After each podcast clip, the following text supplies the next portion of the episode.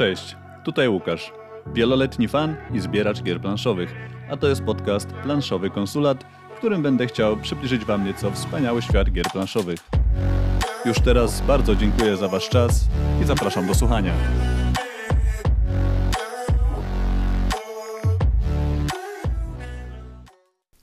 Pod koniec XIX wieku rozpoczęła się budowa osiedli mieszkaniowych w Barcelonie na podstawie projektu Ildefonsa Cerdy, który zaprezentował pomysł na urbanistyczny rozwój Barcelony po tym jak opadły mury otaczające miasto do tej pory. Nowy projekt zakładał szerokie ulice, sporo zieleni, ścięte narożniki bloków, ten e, charakterystyczny kształt, który znamy, które miały dostarczyć dużo miejsca dla pieszych, tramwajów, dorożek konnych oraz mieszkańców. Założeniem CERDY było także to, żeby bloki były możliwie jednolite i nie było wiadomo, jakiej klasy czy zamożności ludzie zamieszkują poszczególne budynki. Ten zamysł nieco burzył nowy wchodzący styl modernizmę, który możemy kojarzyć już z Sagrady Familii, stojącej w centrum tego obszaru Barcelony, jaką znamy dzisiaj. W grze Barcelona, zaprojektowanej przez Daniego Garcia i wydanej przez wydawnictwo Board Dice w tym roku, stajemy się jednym z budowniczych Barcelony i pomagamy Cerdzie rozbudować miasto. Zapraszam do paru słów na temat tej gry.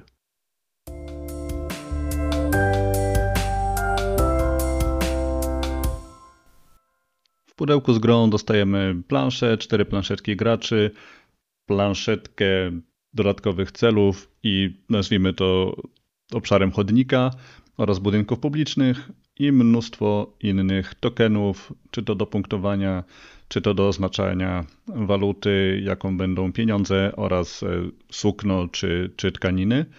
E, mamy oczywiście jakieś kafelki punktowania, mamy kafelki Sagrady Familia i publiczne budynki oraz budynki, które też będziemy budować pod koniec naszych ruchów oraz oznaczenia skrzyżowań czy żetony skrzyżowań oraz żetony szerokich i wąskich dróg.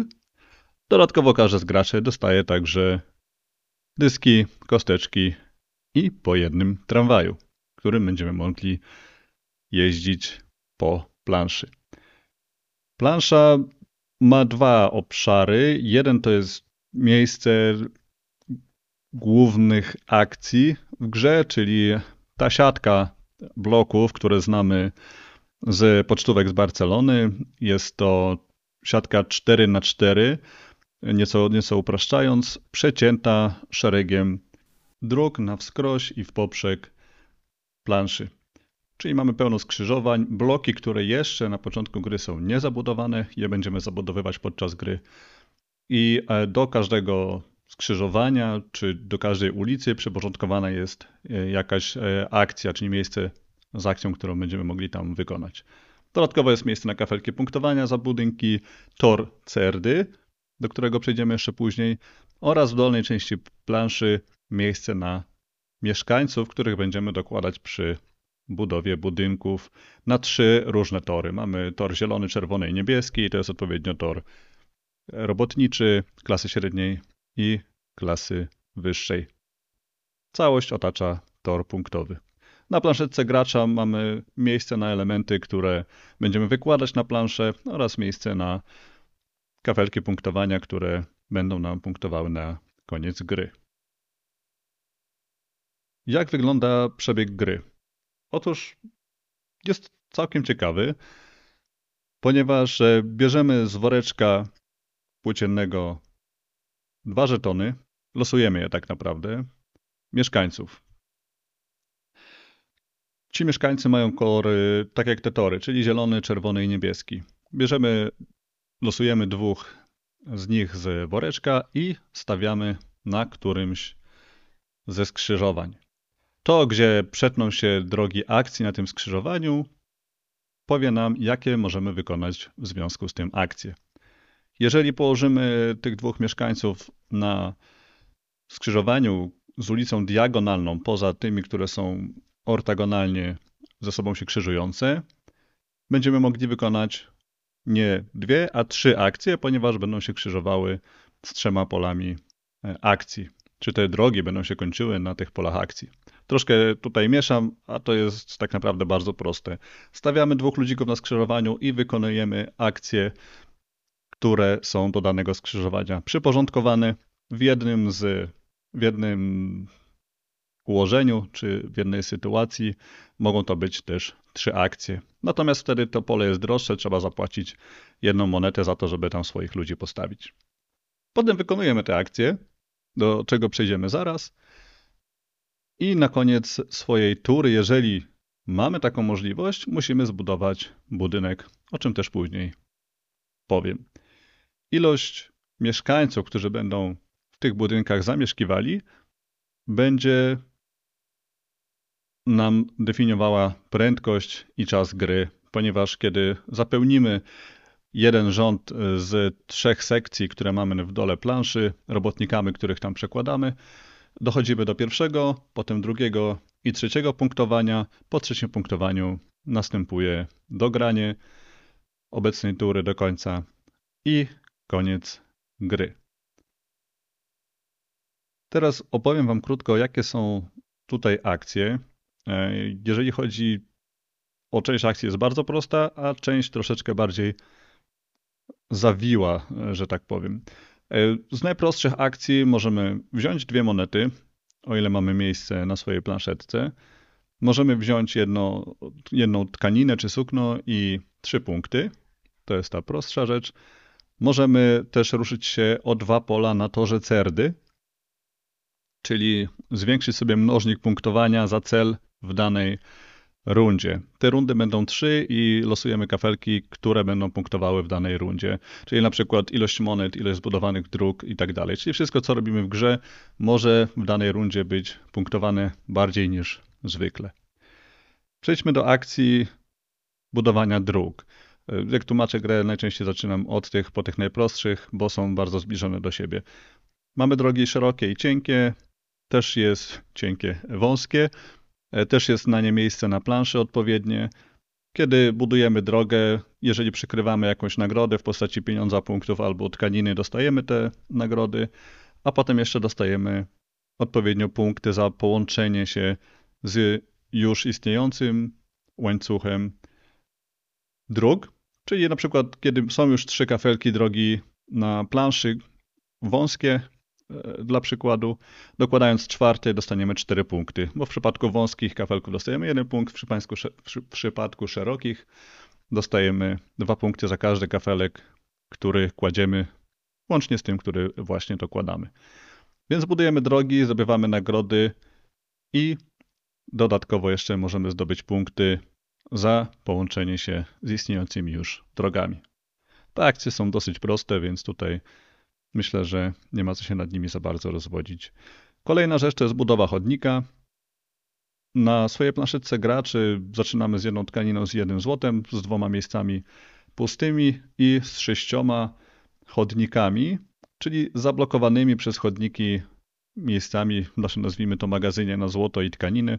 Budując chodnik, uwalniamy to miejsce, przenosimy kafelek e, chodnika na tą dodatkową planszetkę, planszetkę, o której mówiłem na początku, musimy ustawić ten e, żeton prostopadle do już istniejących tam, e, czy będących już na planszetce chodników i dostajemy odpowiednią nagrodę.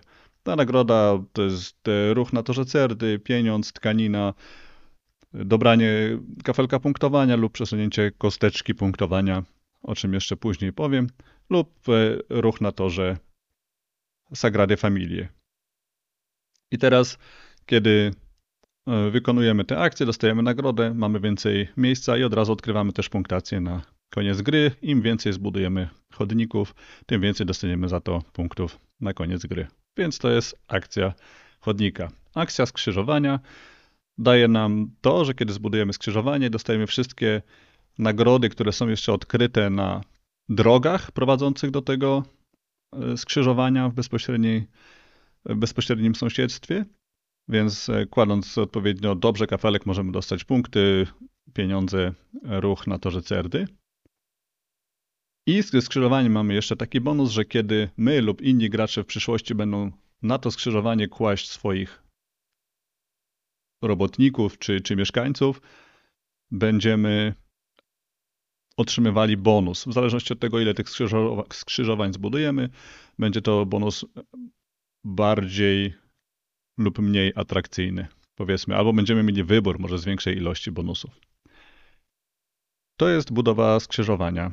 Poza tym mamy jeszcze kafelki punktowania oraz podnoszenie, nazwijmy to, e, mnożnika punktowania, który jest obok e, kafelka punktowania na naszej planszetce gracza.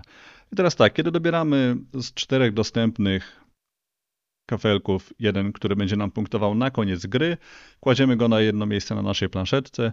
Jest jedno miejsce darmowe, za pozostałe musimy zapłacić złotem lub tkaninami i kładziemy na swojej planszy. I na koniec gry ten kafelek nam zapunktuje. On punktuje oczywiście jeden z elementów w grze.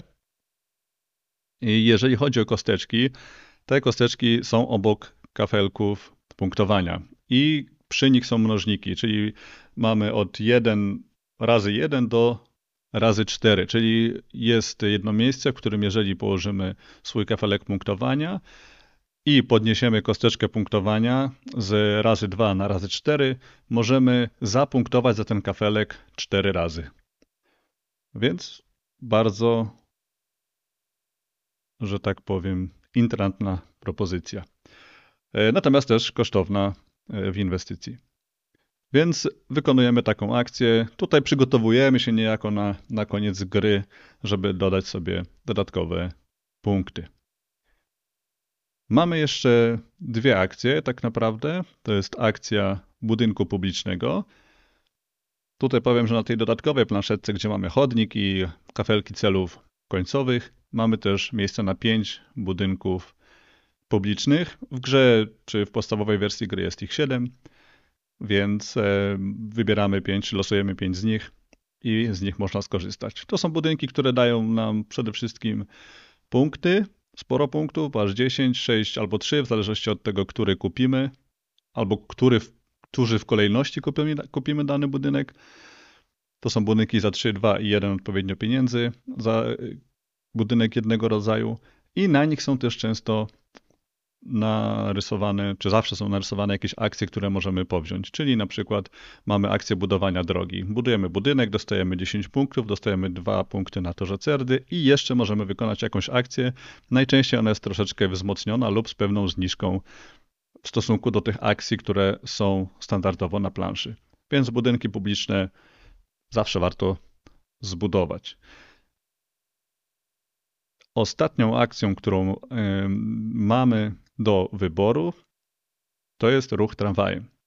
Ruch tramwajem jest taką, myślę, najbardziej z jednej strony fajną, ale też może nieco być konfudującą akcją, ponieważ za pierwszym razem, kiedy jeszcze nie mamy tramwaju na planszy, możemy go wystawić gdzie chcemy, natomiast później, jeżeli chcemy się poruszyć tramwajem, ruszamy się od jednego do dwóch pól przy czym nie liczymy swoich dróg. Po swoich drogach możemy się poruszać nieskończenie daleko. Musimy się poruszyć w inne miejsce oczywiście. I na koniec ruchu możemy wystawić pasażera. Wystawienie pasażera z naszej planszetki, mamy ich pięciu, kosztuje odpowiednią ilość pieniędzy lub tkanin, lub tego i tego. Oczywiście każdy kolejny pasażer kosztuje nas więcej, daje więcej punktów na koniec gry oraz pozwala nam wykonać akcję na drodze, na której skończyliśmy. Czyli jeżeli kończymy na drogę na drodze, która prowadzi do akcji położenia chodnika na przykład, możemy taką akcję wtedy wykonać. Tylko wtedy, kiedy wystawiamy pasażera. Oczywiście tam, gdzie nie ma innego pasażera już wystawionego. Dodatkowo, jeżeli wystawimy to na istniejącej już drodze, to gracz, który jest właścicielem tej drogi, dostaje punkty ilości takiej, jaką by dostał, gdyby tego pasażera wystawił właśnie na y, tę drogę, przepraszam, wystawiłby właśnie na planszę. I to są tak naprawdę wszystkie akcje.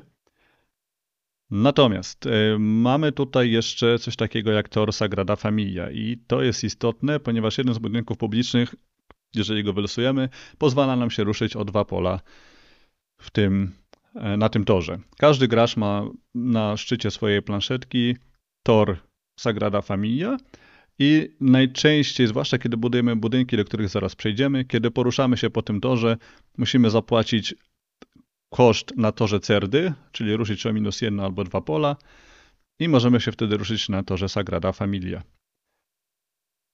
To wynika z tego, że Sagrada Familia jest już stylem modernizmu, który był bardziej preferowany przez bogatych ludzi, a sam Cerda był raczej zwolennikiem tego, żeby wyrównywać postrzeganie przynajmniej miejsc czy otoczenia wszystkich tak, żeby nie było poczucia tej różnic, tych różnic e, klasowych, więc zależało mu na tym, żeby każdy czuł się dobrze w Barcelonie. No i Sagrada Familia niestety jest takim powiedzmy ostentacyjnym pokazaniem pewnego bogactwa.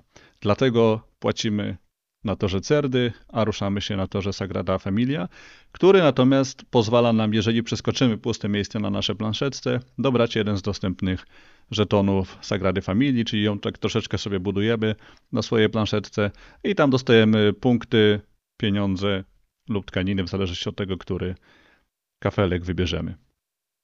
Więc wracając do akcji, mamy omówione je wszystkie. I co się dzieje w następnej kolejności? Jeżeli spełniamy warunek budowy jakiegoś budynku, na koniec, po tym jak wykonamy nasze akcje, a tych budynków mamy cztery rodzaje. Budynki narożne, które są na diagonalnej ulicy, przecinającej całą planszę. Budynki pierwszego, drugiego i trzeciego poziomu. Budynek pierwszego poziomu wymaga dwóch dowolnych mieszkańców otaczających jakiś blok. Budynek drugiego poziomu wymaga jednego dowolnego i jednego czerwonego, czyli klasy średniej mieszkańca. I e, daje nam jeden ruch na torze Sagrada Familia na naszej planszetce, ale sprawia, że spadamy o jeden w dół na torze Certy. Oraz budynek trzeciego poziomu, który wymaga trzech mieszkańców, w tym jednego niebieskiego, czyli z klasy wyższej. Ich jest troszeczkę mniej niż e, pozostałych, o jednego dokładnie. Niż czerwonych, a czerwonego jest jednego mniej niż klasy robotniczej. E, budynki możemy budować e, od razu od trzeciego poziomu. Możemy budować budynek wyższego poziomu na budynku niższego poziomu. I jeszcze wracając do trzeciego poziomu budynku, on daje nam dwa ruchy na torze Sagrada Familia, 7 punktów, ale kosztuje nas dwa ruchy wstecz na torze Cerdy.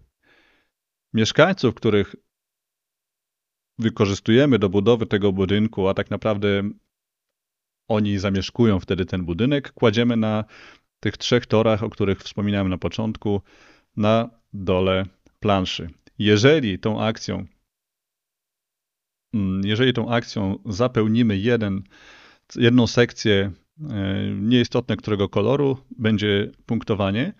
Natomiast jeszcze zanim do tego dojdzie, to jeszcze za ten budynek, który zbudowaliśmy, dostaniemy ilość punktów we wartości najwyżej odkrytej wartości punktowej na tych torach, ponieważ po, poza miejscami na e, mieszkańców tam są jeszcze wartości punktowe i im wyższa jest odkryta, tym więcej punktów dostaniemy za budynek, który właśnie zbudowaliśmy. Na koniec swojej tury dobieramy dwóch kolejnych mieszkańców. Sprawdzamy, czy jest punktowanie. Jeżeli jest punktowanie, to punktujemy obecny kafelek, który jest nad daną sekcją. Zdobywamy punkty z danego kafelka, mnożymy je tyle razy, ile pokazuje mnożnik na torze cerdy i nasza pozycja w nim. To jest maksymalnie 4 razy. Czyli dla przykładu, jeżeli mamy wystawionych 10 dróg wąskich i powiedzmy, że one punktują, mamy mnożnik 4 razy, no to dostajemy 10 razy 4, 40 punktów w danej rundzie. Odświeżamy kafelki punktowania. Wszyscy, którzy są ponad pozycją startową na torze CRD spadają do tej początkowej pozycji. Ci, którzy są poniżej, zostają na swoich miejscach. To jest pewna rzecz, pewien koszt za te punkty. Musimy cały czas dbać o ten tor cerdy, jeżeli chcemy odpowiednio dobrze zapunktować. I rozpoczynamy kolejną rundę. Różnica pomiędzy ostatnią rundą jest taka, że tego toru już nie resetujemy i przechodzimy po tym trzecim punktowaniu, po turze ostatniego gracza do punktowania końcowego, gdzie dodajemy punkty za kafelki punktacji końcowej, za wystawionych pasażerów oraz za zbudowane chodniki. Mm, jeszcze jeżeli chodzi o budynki, dodam tylko, że na początku gry wystawiamy w czterech rzędach bonusowe kafelki punktowania, tam dostajemy 5 punktów. Czy każdy, kto zbuduje pierwszy w danym rzędzie budynek, dostanie ekstra 5 punktów do, do swojej puli. Nie powiem, że to jest dużo, natomiast na początku może być pewną zachętą.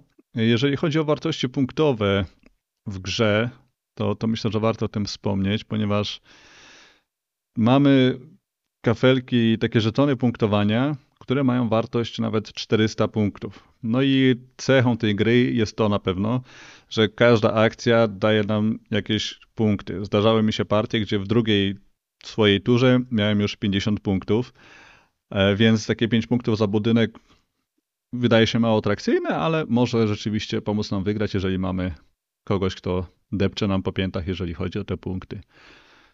Jeżeli chodzi o wrażenia z gry, powiem, że mnie się gra bardzo podobała, czy podoba dalej, bo cały czas ją mam. Natomiast e, mam wrażenie, że za 5 gier, za 10 gier zacznie być dla mnie troszeczkę powtarzalna. Mam co prawda dodatki promocyjne, które nieco zmieniają sposób punktowania czy budynki narożne, natomiast wątpię, żeby to było coś, co sprawi, że przykuje mnie do gry na dłużej. Jak usłyszeliście te wszystkie akcje, które tutaj są, po czasie myślę, że one się staną trochę powtarzalne i że gra ma dosyć e, intensywny, fajny, bo daje moim, moim zdaniem bardzo fajną frajdę z gry, natomiast ma dosyć krótki cykl życia, jeśli wiecie, co mam na myśli. Chodzi o to, że po pewnym czasie mimo że kafelki akcji, które są nadrukowane na planszy, możemy jeszcze losowo rozstawiać i to zmienia rzeczywiście bardzo fajnie grę, trochę, trochę odświeża to, w jaki sposób podchodzimy do tego, no to to jest ciągle maksymalnie dwie lub trzy akcje w różnych kombinacjach, które wykonamy, ale te akcje są dosyć proste i po czasie będą powtarzalne. Natomiast ja tak mam, nie, niekoniecznie każdy tak będzie miał. Dla mnie to będzie po czasie już e, powtarzalne też jako, jako całość, jako koncept, tak? Że tutaj biorę dwa pieniądze, zbuduję z tego skrzyżowanie albo drogę, albo budynek publiczny. Coraz mniejszym, myślę, wyzwaniem będzie dla mnie robienie tego jak najlepiej i lepiej niż inni współgracze. E, więc e, tutaj chciałbym, żebyście wiedzieli, że taka jest cecha gry. Punktujemy praktycznie za wszystko, i nawet przeciętni, czy słabi, czy niedzielni gracze powinni spokojnie mieć blisko 100 punktów na, na koniec gry, nawet nie do końca wiedząc, co się w grze dzieje. To czy to wada, zaleta, nie wiem, natomiast sprawia może, że mamy cały czas jakąś małą nagrodę za to, co robimy. Każdy ruch nam daje jakieś poczucie, że kurczę, coś, coś mi wyszło, jakiś punkt dostałem. E, te punkty dostajemy cały czas podczas gry, plus jeszcze na koniec możemy nieźle odskoczyć dobrze się uzbrajając w kafelki punktacji końcowej, które, tak jak mówiłem, mogą dawać nawet 40 punktów na koniec gry. Ja byłem blisko 300, natomiast jeszcze nie przekroczyłem tylu. Na pewno spróbuję. Tak jak mówiłem, są żetony, które mówią, że można mieć i 400 plus punktów, więc no może i można. Myślę, że to też zależy jak e, ułożą się kafelki akcji w, na, na planszy i co będziemy mogli z tego robić. Więc y, co tutaj jeszcze mogę Wam powiedzieć? Gra bardzo szybko nabiera tempa, jeżeli mogę tak powiedzieć, ponieważ y, jeżeli już y, wszyscy ją poznają, zobaczą te główne mechanizmy, gdzie jest ta optymalizacja, to nawet mimo tego, że wiecie, mamy upatrzone miejsce na planszy, gdzie, gdzie możemy postawić swoich dwóch mieszkańców, przy czym przy budowie y, budynku spada tylko jeden z nich, więc to pole będzie zajęte przez przynajmniej dwie albo trzy następne tury, to jeżeli ktoś nam zajmie to miejsce, musimy zacząć główkować od początku.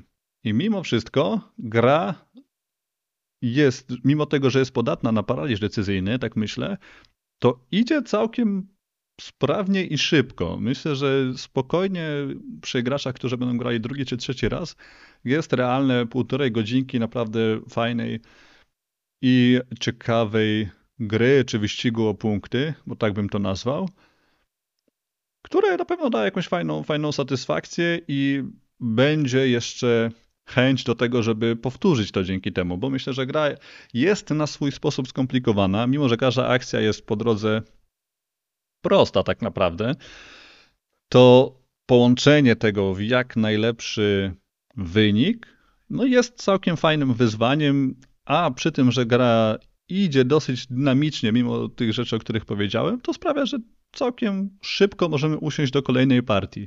Ale to znowu sprawia, że szybko nam się ta gra spali, tak? Że, że szybko już wykorzystamy tak dużo tych kombinacji, że kolejna e, rozgrywka nie będzie, myślę, tak sprawiała nam dużo radości jak dotychczas. Może się mylę, to jest tylko moje odczucie, pamiętajcie o tym.